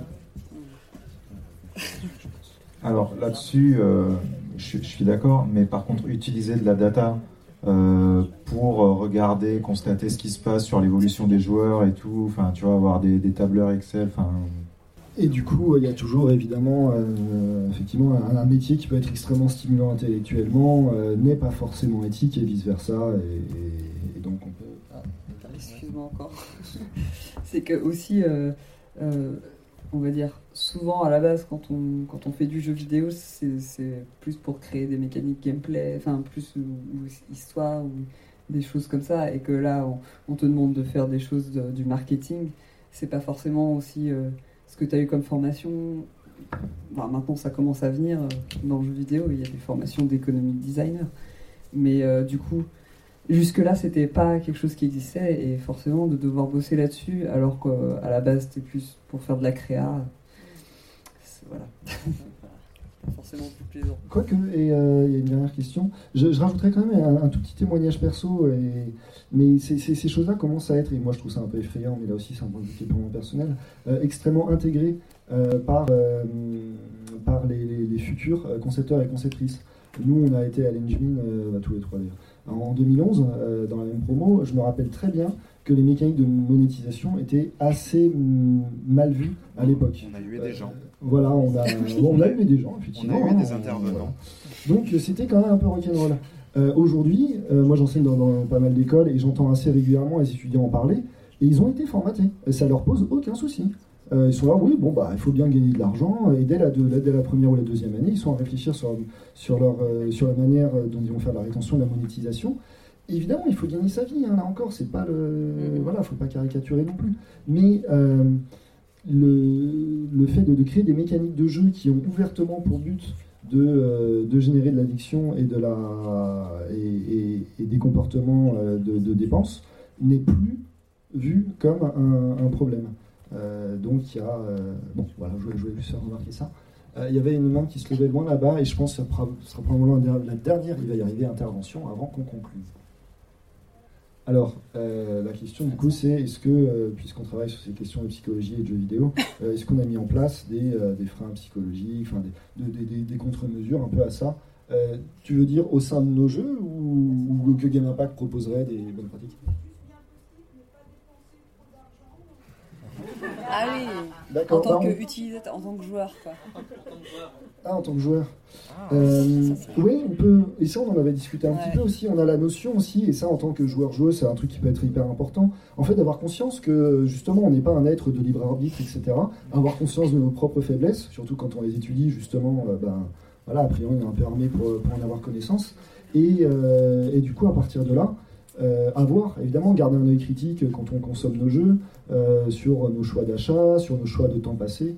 Euh, bon, euh, voilà, effectivement, hein, euh, bon, moi, je ne sais pas, si je faut dire un, un exemple perso, moi je me demande toujours le, le temps que va me prendre le jeu et mmh. par rapport à ce qu'il... Euh, et je priorise très fortement et, euh, et si le jeu, je, je sens qu'il ne va rien me raconter, qu'il va peut-être me, me plaire énormément au niveau gameplay, mais qu'il ne va rien me raconter, moi je fais le choix de ne pas y jouer.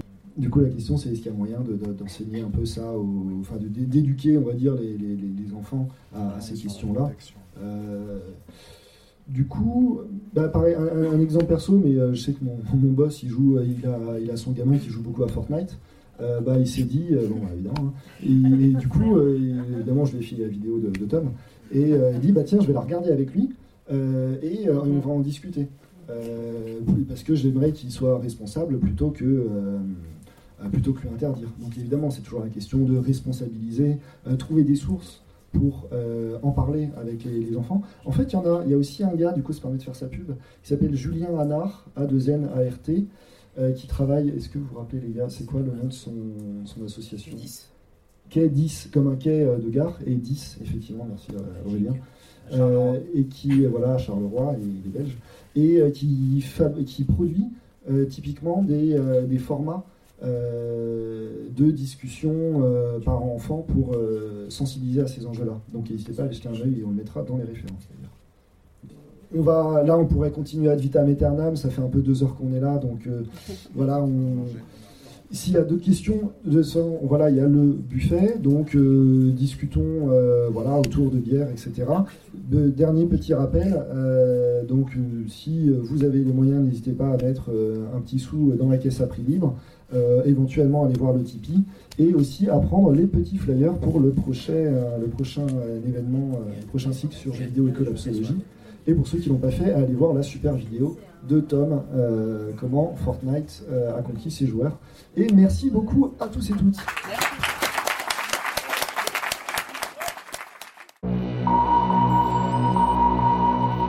voice republic dot com, home to the spoken word.